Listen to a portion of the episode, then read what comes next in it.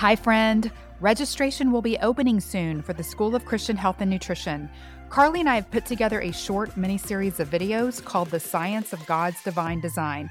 It's going to give you an inside peek at the way that we teach biblical health, plus give you early access into the school and a special discount, but only for people who watch this special series, which you can find at thechristiannutritionist.com slash divine design. This is only available from March 6th to the 16th. So if you have even the tiniest mustard seed of interest or curiosity about the School of Christian Health and Nutrition, go watch this free set of videos to get the best information, access, and price.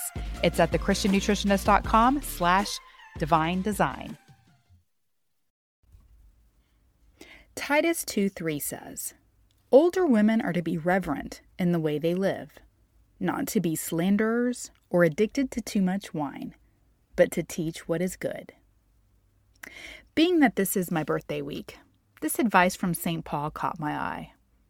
Despite the fact that I am now considered middle aged, I don't think of myself as old or the older, wiser woman who sets the example.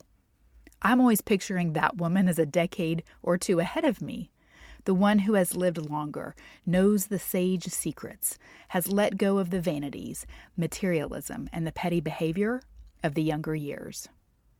But as you get older, you realize that that's a moving target and that there is no pinnacle of having it all figured out.